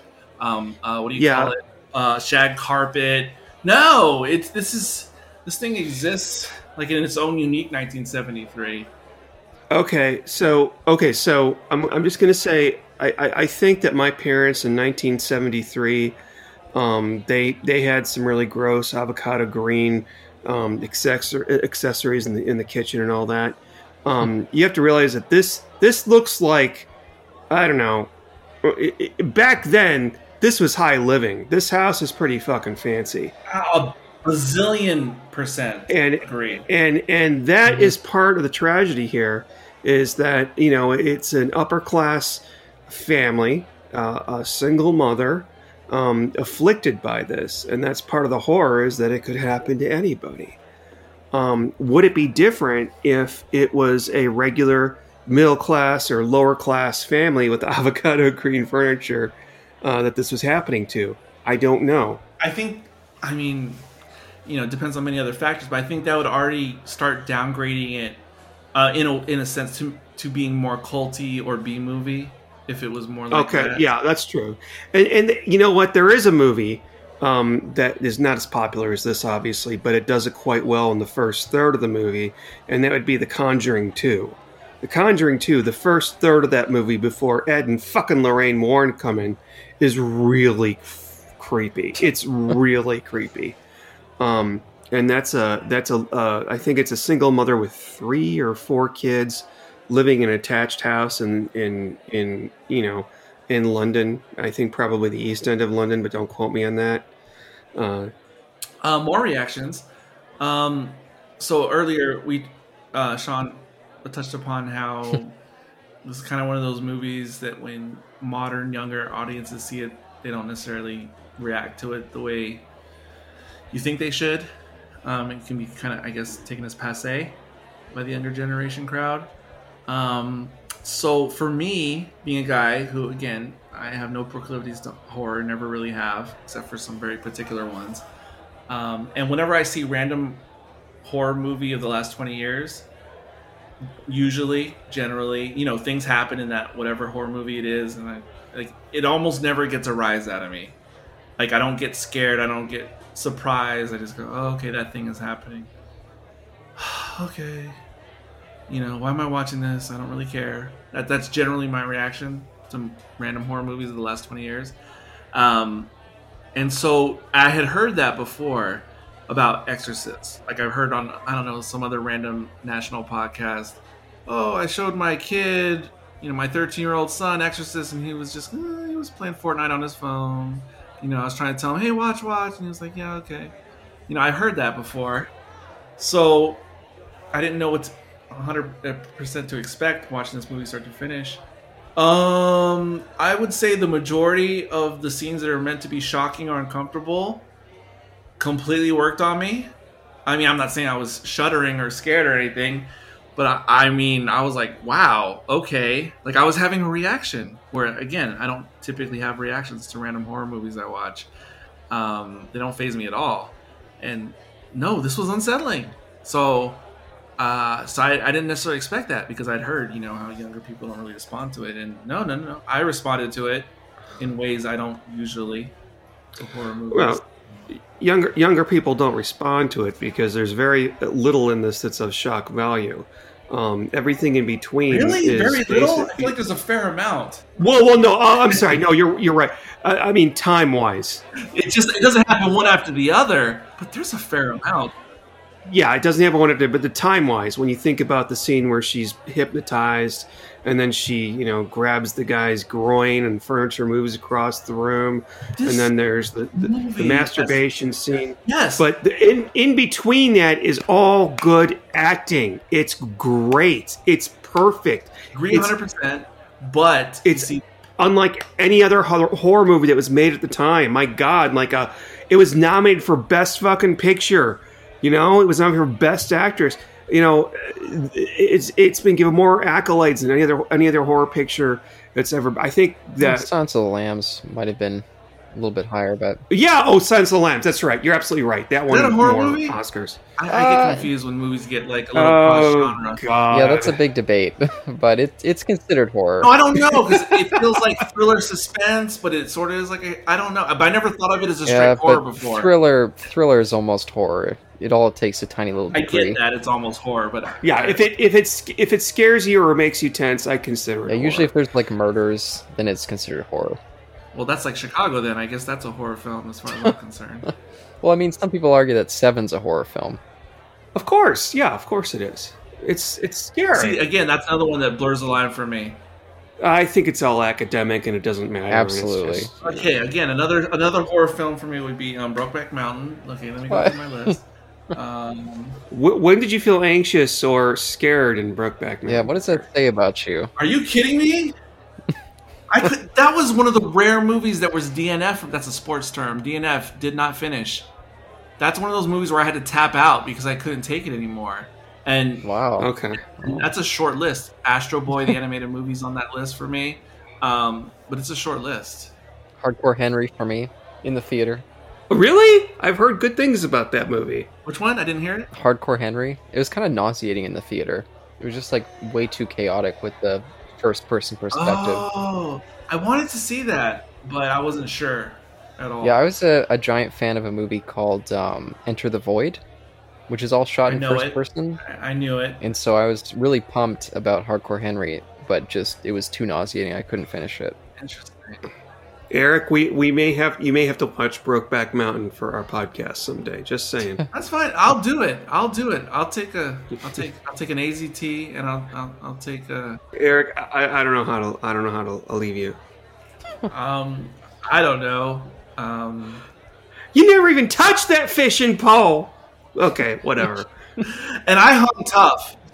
Um, no pun. And my roommate was like, "What the fuck are you watching right now?" At the time, and I was like, "Don't worry about it. Don't worry about it." And then I had to tap out I don't think I've seen that since Heath Ledger died. Oh, jeez. That's that was a long time ago now. I think about it. the thing I remember most about that movie is the score. It's got a great score um, by a composer. I think he's Spanish. Who he won two ex- uh, uh, consecutive Oscars for best score for that and Babel. Oh, that's a great film. Hmm. Yeah, yeah. Yeah, I only saw Brokeback Mountain because of Hulk, because I like that movie so much. I was like, hey, Ang Lee's doing another movie. I'll watch that. the one with Eric Bana. He's the second Hulk reference in this. Is it? Oh yeah, But, um, right. I, I, like that movie too, um, which starred Jennifer Connelly, who was also in Requiem for a Dream, with the uh, the double dildo, Oh, yeah, double yeah. dildo scene. Um, Yeah, Keith okay. David, famous line, ass to ass. what's what's become of extra this, discussion? Um, I was gonna Yeah, say, Anyway, um, so yes, I was all in. Movie's fantastic. It completely made sense to me. Yes, I think that's a very legitimate conversation. Uh, you know, possibly best all time. Um, I noted how there's not like a ton of similar because obviously I'm the, the horror movie I'm most familiar with is of course The Shining, and it was interesting me. They're not exactly the same, obviously, but uh, there's still a fair amount of similarities, and I thought that was just interesting, just noting that, um, uh, especially early in the movie. If you compare both of the beginnings of the movies, there, there's a lot of subtle crossover. I'll just quickly mention Kubrick was actually up for this film. The studio was really trying to get him to do it, but he was worried that they would uh, kind of uh, assert too much control over it, so he declined. Yeah. Ah, I would love to see that. That would probably. Oh my god. Anyway, That would be anything. No. fascinating. Yep. Other thing I was going to share. I'd love to see that in an alternate reality, but I, um, ultimately, I, I can't. Ew, no, I, I just no. I mean, that's just like me thinking about that idea of Tarantino doing a modern Star Trek movie. But um, anyway, um, another uh, thing I wanted to say at the top of the discussion was a, connection, not really a connection I've always had to this movie, is that um, I once uh, lived and worked in the DC area, and like as soon as I had gotten there, a coworker at my job, you know, was I was brand new, and they're like just wel- welcoming me, welcoming me into the office, and then uh, one of my coworkers who I just met was like, "Here, uh, you know, I'll pick you up tonight, and I'll just show you around like the area, just just in in a car. Like we didn't get out everywhere; it just kind of drove me around just to point out some things." Um, and you know, we drove by Georgetown. It's it's so close to everything in the Washington Mall and Capitol area. You know, it's right next. It, th- those infamous steps are so close to like um, Watergate and um, the the National Cemetery and the Pentagon and everything. It's just super close. And so this person drove me by the infamous steps. I was like, "Hey, you know those steps right there? Okay, yeah." And they're like, "Yeah, those are the steps from The Exorcist." And I was like, "Okay," because I'd never seen The Exorcist. Didn't know. Anything. I mean, I obviously heard of it, but I didn't know anything about it. And they're like, "Yeah, those are those famous steps." And I was like, "Okay, you say so." And so they pointed it out to me, and I used to see those steps all the time because I was always driving by, like for work and everything. So I've seen those steps like a million times, and they're just like right there. Um, and so finally, I've been able to connect that dot uh, watching the movie now, and then go, okay, now I get it. Now I get those steps that I've passed a thousand times. I'd love to go there and take a picture of myself like sprawled out dead at the. Uh, oh, that's horrible. so Caleb, how at the end of the day, how did you like this movie? Um, I I always love this movie. I'm always happy to go back. I think I know there's a lot of complaints about the pacing for this, but I think it's I disagree. Uh-uh. it does a really good job at just pulling you in. Yeah. I think Linda Blair. I'm I'm a, big, I'm a big fan of Linda Blair, and I think she does a great job in this film. Um, have you guys heard actually her original deliveries of a lot of the demon possessed lines? No, but I'm very curious. Yeah, you can find them on YouTube. Uh, I think she does a great job with them. I kind of wish that they kind of um, blended in more of that. I was wondering if maybe because of course she's a younger actress, if she was maybe just like saying something else like on set, like "Happy gun drops, ditch" or something. I don't know because I was wondering if they were doing that, but I guess she was really saying. Yeah, she was really saying the lines. Yeah. It was uh, very controversial when she was nominated for Best Supporting Actress because it was like, well, she didn't really say those lines. It was all M- Mercedes McCambridge, I think, Yep. That they just brought in and they had her smoke a bunch of cigarettes and do the. Uh, I'm like, shit, that's more than cigarettes that made that. But you know, Linda Blair Yeah, went. She she said she was drinking raw eggs and whiskey in order to get that weird voice. Hey, what's wrong with Yeah. drinking raw eggs and whiskey? I don't see how that would add No, timbre uh, to your uh, voice. Whiskey, uh, no problem. I'm doing that myself right now. Raw eggs, no, never. I got it with my wine. Eggs, it ain't no thing. It ain't no thing drinking raw eggs. Eh, I've never drinking a ton of them. all right. No thing. Well, speak for yourself. Okay. There's Okay. so many worse things to swallow I can think of. Oh, okay, don't. Uh, no, I'm thinking about it. Uh, all right, raw eggs. well, I'll just say on this recent viewing because I watched um, Exorcist three like maybe like four months ago. I really do think that I like Exorcist three more at this point. It's a really good movie. Yeah. It's so underrated. I never knew that. And Yeah. I never heard that it was a good movie. You guys, yeah, and recently. George C. Scott. I mean, he's just I I love that guy just in general, but I think that's one of his best performances. He just kicks ass completely. And William Peter. I agree with that about George C. Scott. Um, probably because I don't care that much about George C. Scott. um, I don't think it's as good a movie as the first one, um, but I think it's a great horror movie. Agreed. Uh, and I it's never knew that movie had that kind of reputation. Yeah, there's a couple people in it, most notably Brad Dourif. Oh. You, you, you probably, if you don't know the name, you know the guy. If you saw a picture of him, you know exactly who I'm talking about. But it also has one of the biggest jump scares in cinema history. Stellar. Um, and I'm not going to say what it is. So Yeah, Brad Wow, Dourif. Brad that's Dourif. probably another career best. I mean, just incredible performance in that. Wait. First of all, he was a very fetching chap when he was quite young. But is this some Wormtongue from Two That's Towers? the, that's the motherfucker. Yeah, that's him. yeah, that's the guy. Yeah, he was in that. Yes, Yeah. is. I recognize him. Interesting. I forget what the other movies I know him for besides that. kind of an underrated, like, great actor. That guy. I mean, just some really stellar work. I've I listened to a few things, but I agree. I guess. Yeah, I guess when we get to Exorcist three, you'll you'll see because really a career best. Is he like in every Chucky movie? It, it Yep. comes up in his IMDb, but I don't know if that's accurate. Yeah, he's Chucky. Oh, Alien Resurrection. Oh, and Dune. Yes, that's where I know him from. He's the voice of Chucky. Yeah, except for the remake. where They Oh. brought in uh, Mark Hamill. Mark Hamill was okay, but the remake itself was, yeah. Jeez, he was in the remakes of Halloween, Halloween 2. He was in Critters 4. yeah, Oh, he's yeah. very very prolific, extremely prolific. Uh, but his, probably his best two movies are Exorcist three, and uh, Oh, Cuckoo's Nest. Yeah, Cuckoo's Nest. I haven't seen that one yet, but um, yeah, Wow. and the ones I mentioned. Whoa, whoa! yeah, I'm just surprised you haven't seen One Flew Over a Cuckoo's Nest. I thought that was like yeah, prerequisite. It's on my list. Make you watch in high school. No, they did not. no, they didn't me either. Actually, I but took they my own should. VHS copy of of um of Braveheart to school my senior year, and my teacher and none of my class had seen it, and we actually watched it. And that was one of my greatest moments. I'll, I'll just quickly mention, since we're talking about Cuckoo's Nest, uh, the studio Okay. actually wanted Jack Nicholson to play uh, Karras. Oh yeah, I was gonna say that. Yeah, which is pretty bizarre That could to work. think. Oh, I don't think it's bizarre. I don't think it's bizarre. It'd be different. I don't think it'd be. bizarre. Uh, I could see that. Oh, I mean, can't. I, Wait, I can't because he wasn't. Ever seen, have you guys ever seen Jack Nicholson be really bad in a role? I mean, I'm not saying that doesn't No, exist. no. Um, but I because I mean it would be different, but I don't see why Nicholson wouldn't be up to the. Um, I, you know, I could see him uh, being like, "Oh, golly!" I, th- all his best roles. Uh, maybe this isn't true, or maybe when he was older, even though he won an Academy Award shortly after this for Cuckoo's Nest. But when he, you know, like in his early roles, like Easy Rider, um, you know, he played that drunken young lawyer. Um, but I think he could. I could see him in this, I think and I could see him being really good in this. Yeah, I agree. It would it would be very different.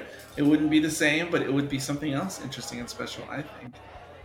I think Jack Nicholson can sprinkle in some really brilliant, in-depth moments, but I feel like most of his roles and most of his performances in them tend to have like that touch of humor to him, and then every now and again he'll sprinkle in some really serious moments. No, I mean I'm not saying you're wrong, but everyone go watch the BBS box set and you'll see some more Nicholson, a little bit different than you've seen before, and but some of the same.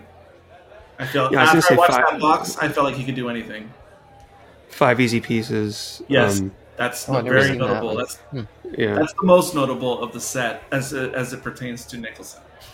Oh, okay, interesting. Hmm. Yeah, I mainly know For him sure. from like his really early work, and then a couple sprinkled stuff in the '70s, and then all the older stuff. So, I wonder if this is intentional because I saw it. It was the scene where the father has that tape. He just took of Regan and he takes it to the guy. I don't remember who that guy was in relation to him in the movie, but the guy who takes the tape and has the idea to play it backwards. Um, that scene in the movie.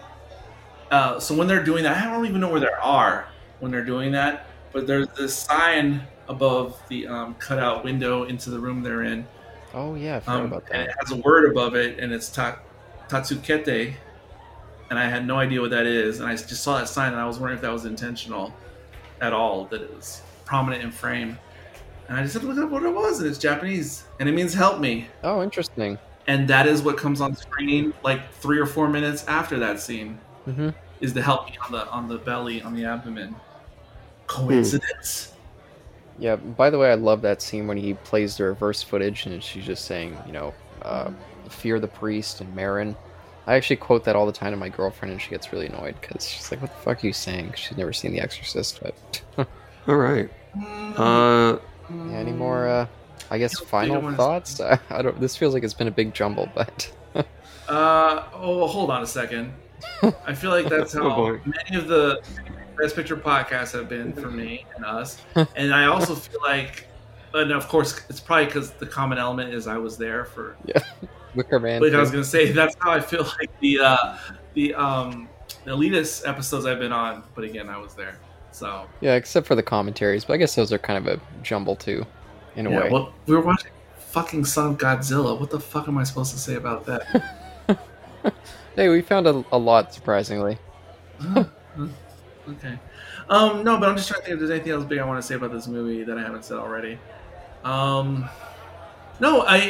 It's yet another example of I likely never ever would have watched this movie ever in my life, um, if not for someone telling me to or making me. It was fucking fan- it was fantastic. It was fantastic, and I think this is why I mentioned Sean, Sean recently. Like, I don't know, maybe I'm going to be turning into a horror buff or something. I don't. I, I no, I don't think. I still don't think that's true. But That's my goal. Same with Isaac. okay, well there you go. Um, but I don't know if that's true though. But I mean, Wicker Man, this, fantastic, fantastic. Um, but again, like, oh, that's what I was gonna say earlier too, because Sean was ta- or someone was talking about like um, parts of the movie, um, like the in between parts, the dialogue where for someone who's looking for horror, you know, you have to wait a little bit here and there. That's my argument for why um, Hereditary didn't work for me. And I'm not saying those in between parts weren't weren't devoid of great acting and setup um, plot wise. Brilliant stuff. I'm not, I'm not saying that it didn't have that, but I I felt like that movie went way too far with the waiting for something, um, and I went in with a very open mind. I saw it the theater. I went in with a very open mind that I'm going to give this movie all I can give it, and um, and I was like, okay, I can get through this. I get it's a slow burn, and I, I waited, waited, and waited patiently, and yeah, things did eventually happen at the end, but it. Oh my god! Don't get me Nah, it wasn't. It wasn't. It wasn't No. worth it for me. It wasn't. It wasn't worth it for me. That was my problem too. It wasn't worth it for Oh me. Oh my god! And I was like, and I got angry because I was giving it the benefit of the doubt the whole way up. Like I wasn't gonna shake my head. I wasn't gonna roll my eyes. And then when it got to the, the end climax, I, I felt betrayed. I felt like motherfucker. I hung in this No. whole fucking time, pretending No. like this was the, the, the next coming of the Shining, No. and it wasn't.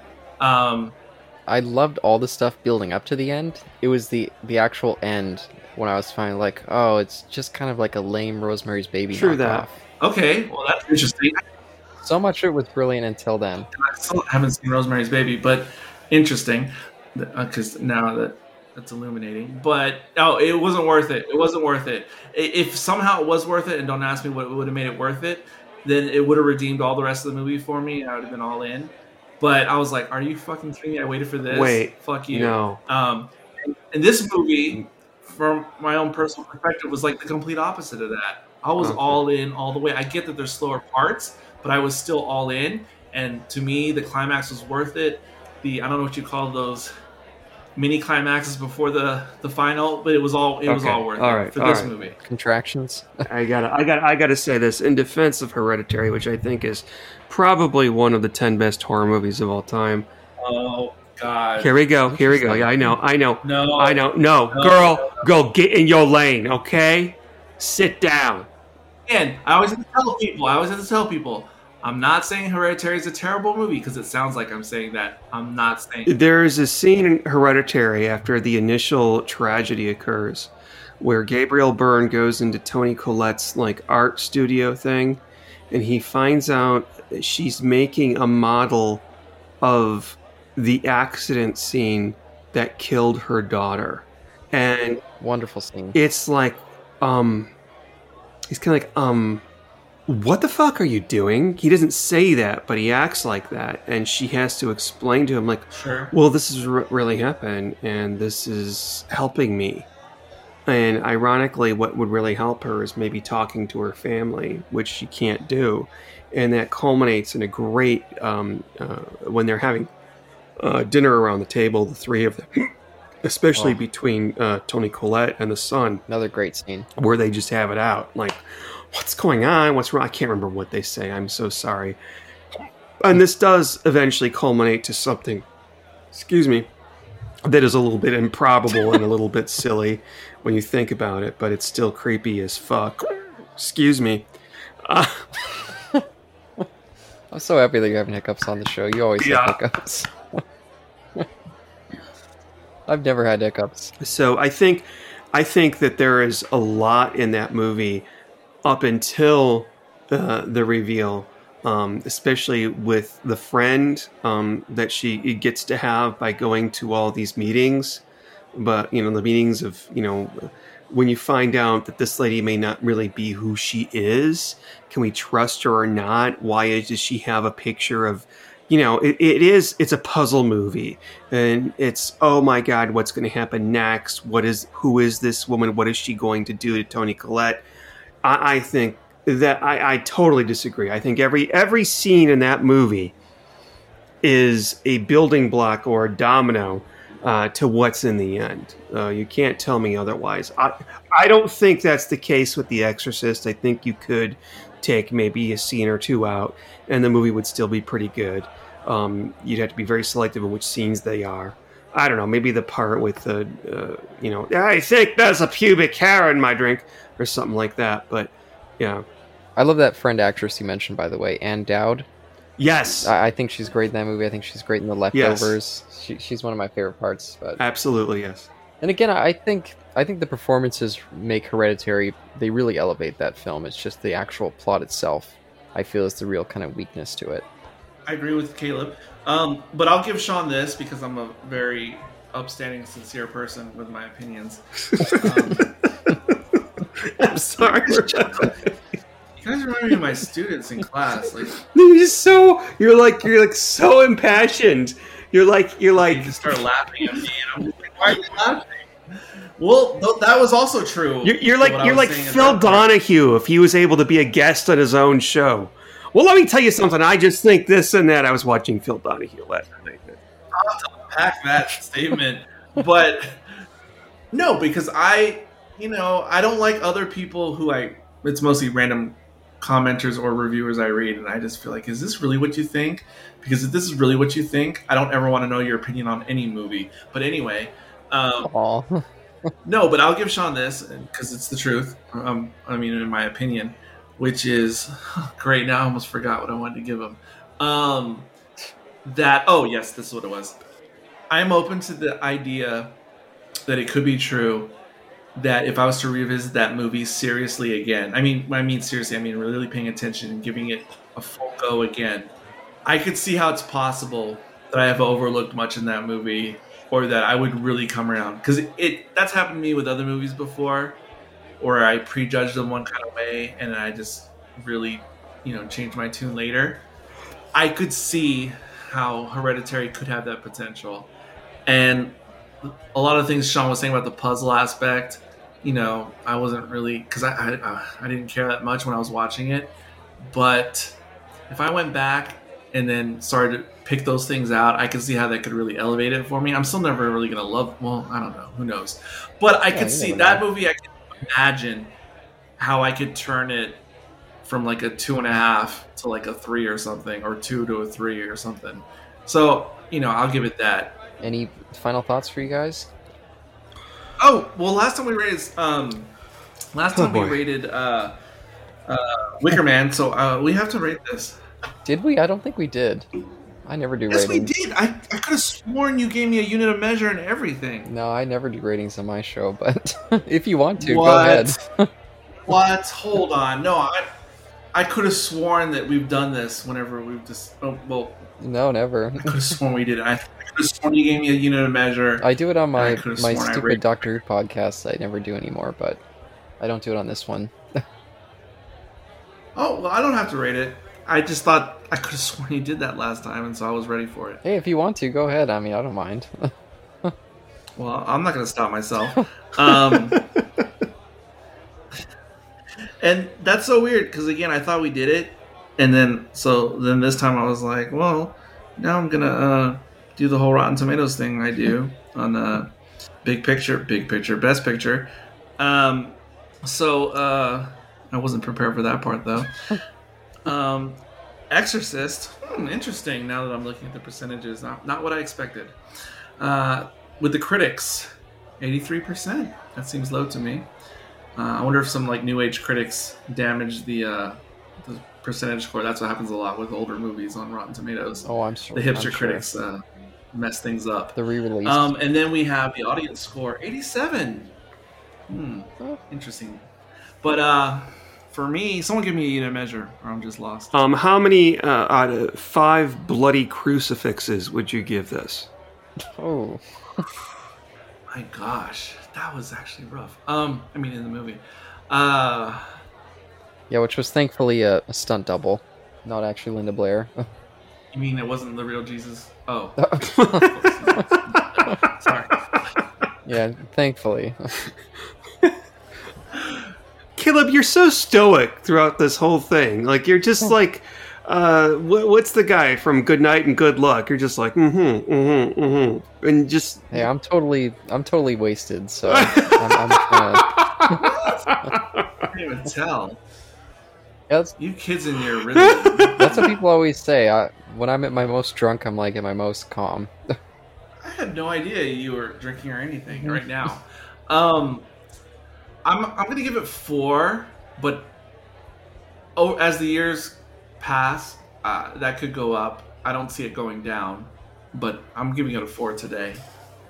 Four bloody crucifix. I don't know if I can even say that out loud. Yeah, I mean, I'm at, I'm a 4.5 uh, masturbating crucifixes. I mean, this Oh, is just so great. It doesn't even sound good when I hear it verbally. no, it doesn't. Said out loud. Yeah, I think the pacing is just excellent in this. It really just pulls you into the mood. Then once you get to that exorcism at the end, it's just like a great crescendo. All the performances are brilliant.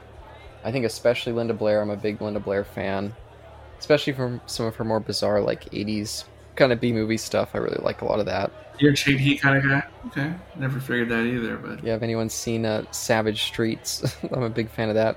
oh yeah, oh, I've been wanting to though. So great. You got to see her in that. She's just like a revenge queen in that movie. Yeah, I okay. Now I really want. I already wanted to see it, but All right. I'm going to give it a 4.5 also. Um, I think that if I was older and I saw this in the theater, I would give it more. But there, um, I, there are, mm, I feel like if I saw it in '73, it would have been a five. yeah, a- absolutely. It doesn't scare me. It never scared me that much, and that's why I'm I'm shaving off the half a star. It doesn't scare me, but I definitely found everything that I was supposed to find unsettling for the most part. I found unsettling now in 2021. Yeah. Uh, so yeah, that's what I think about it. Um, I I think that I would have appreciated maybe a, and, you know this is only because of other movies and you know stories that I've heard and podcasts and whatnot. Uh, more appreciation of how the demon came to be there and all that. I mean, I I don't necessarily think that the demon, the child that the demon possesses, has to be one of the kids in Charlie and the Chocolate Factory, or I'm sorry, Willy Wonka and the Chocolate Factory. But um, yeah, it's just like why them, why her? So Wait, I don't even know what that means. What are we talking about with Willy Wonka?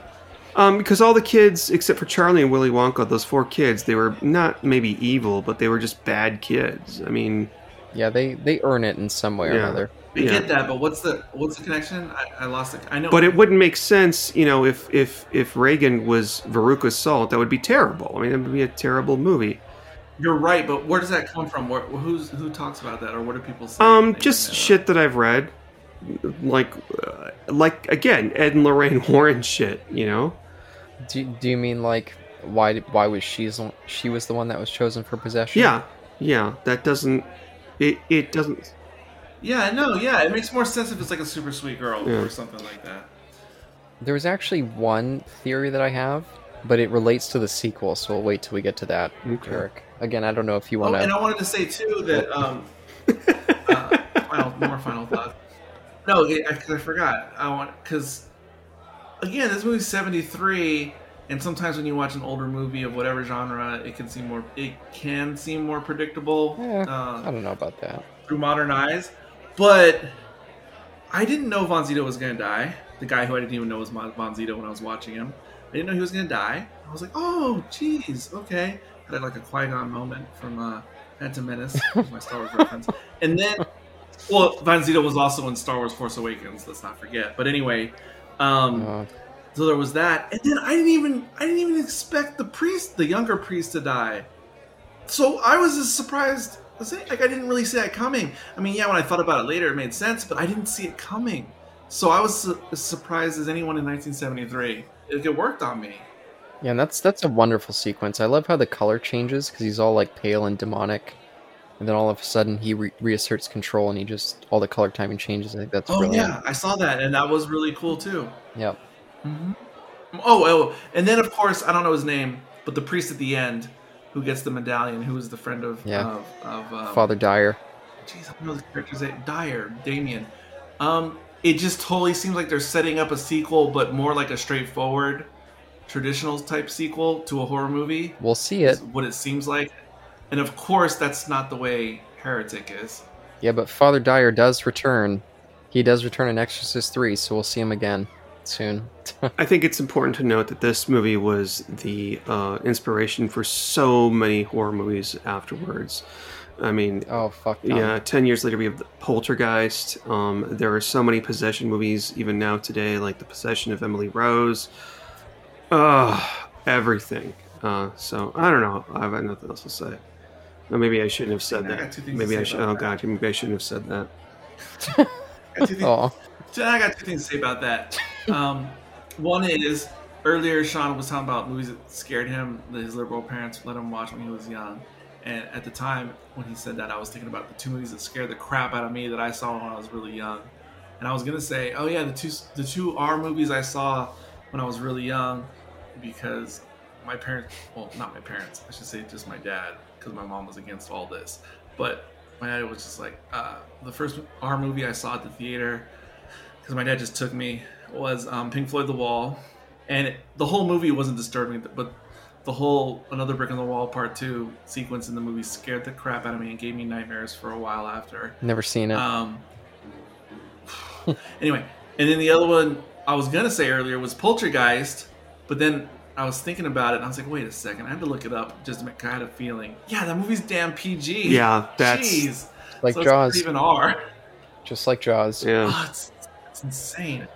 The, and, yeah, and then the other thing, what, did, what was the other thing Sean made me think of just now? And Planet of the Apes. That was. PG too. That was terrifying as a kid. That's what it was, Planet of the Apes. So when you guys were talking earlier, then Sean just reminded me because you guys were talking about how this movie like uh, changed horror, which com- it's so obvious. Even though I'm not a horror buff, you can see how this is like a demarcation of this horror pre-Exorcist and post-Exorcist. And you guys talked earlier about you know like the 70s and, and the the more direct influences. I mean, soon after Exorcist, we see that throughout the 70s with Omen and all that business. And obviously, anyone who watches, who pays attention to movies, it makes perfect sense. And I think if I had seen The Exorcist in 73, I probably would have been interested in checking out all those now famous uh, um, horror uh, franchises of the 70s in particular. I think I probably would have appreciated a lot of them or maybe even now if I see them, saw them. It seems to me, as a person who has quite a distance to horror, um, that if I had to choose an, an, a decade to look more into, it seems to me the 70s does seem like the most interesting decade of No. horror as- as a non-horror fan. Oh, that's what it seems no, like to me. it's it's interesting. it's the eighties. It's the eighties. The 80s. Yeah. Well, see, see, the '80s I'm a little bit more familiar with because I saw some of the more mainstream stuff in the '80s, and I was paying attention at that time. The '70s stuff seems so much more interesting to me, and I can't remember which Damien it was. I don't know if it's the second or which one it is, but one of those used to come on the free TV that I was watching when I was growing up, and I would I never got to see the whole thing, but I would always see bits and pieces. That movie scared the shit out of me, um, just from the little pieces I would see on television. Which one? Sorry, I, I'm drunk, so I, I missed what It you It might have been the second. I'm not sure. Wh- Might have been which the second Damien uh, Omen. Oh, Omen. Yeah, yeah. The first one's great. I think that was '78. Whichever is the one that has the guy getting decapitated by the plate Yeah, glass. that's- that's the that's, one uh, about. That's the first Yeah. one. Yeah, I think it was actually '79. Oh, it's the first one. Well, they used to show that every now and then on my That's free uh, TV. D- and- David Warner, by the way, that, that played that photographer. Yep, excellent film. Yeah. So to me, the '70s seems like a super interesting decade for um, horror because of the change and everything, the shift. Um, and I mentioned it recently when we were talking about Wicker, probably, and I- maybe I mentioned it on Best Picture recently as well, because I feel like uh, sci-fi was going through the same type of transition at the same time uh, as horror was. Hmm Uh, I feel like both of them getting all serious and heady. Absolutely. In America, I don't think so, but in, in Italy, definitely. So that's that's what I have to say about that. Totally in America in the 70s. No, trust me, there's some Italian uh, 1970s. No, I know. I, I'm not disagreeing with the Italian stuff. I'm just saying the American stuff was all about it too in that decade. Uh, Um, it, was, it was different. Japan too. I'm a big fan of Japan's cinema at the time. So '70s was a really interesting time for horror. I And, feel like we're all right we're all correct in what we're saying right now, so I don't see why we're fighting. But um, I don't think we're fighting. yeah, but- so there you go. All right, folks, only two more hours to go, and we'll be done. Okay. But yeah, uh, yeah, that was The Exorcist. Definitely a long, kind of random episode, but yeah, I enjoyed All making right, it. Well, um, buckle on your strap-ons because if we do the heretic, that'll be a whole other different conversation. That is going to be fascinating. Fascinating. Let's not build it up too much, but Oh, but yeah, uh, any last words? yeah. Uh, any last words, Eric? Say good night, Eric. Good night. Good night, everybody. That's, that's what I was looking for. Peace.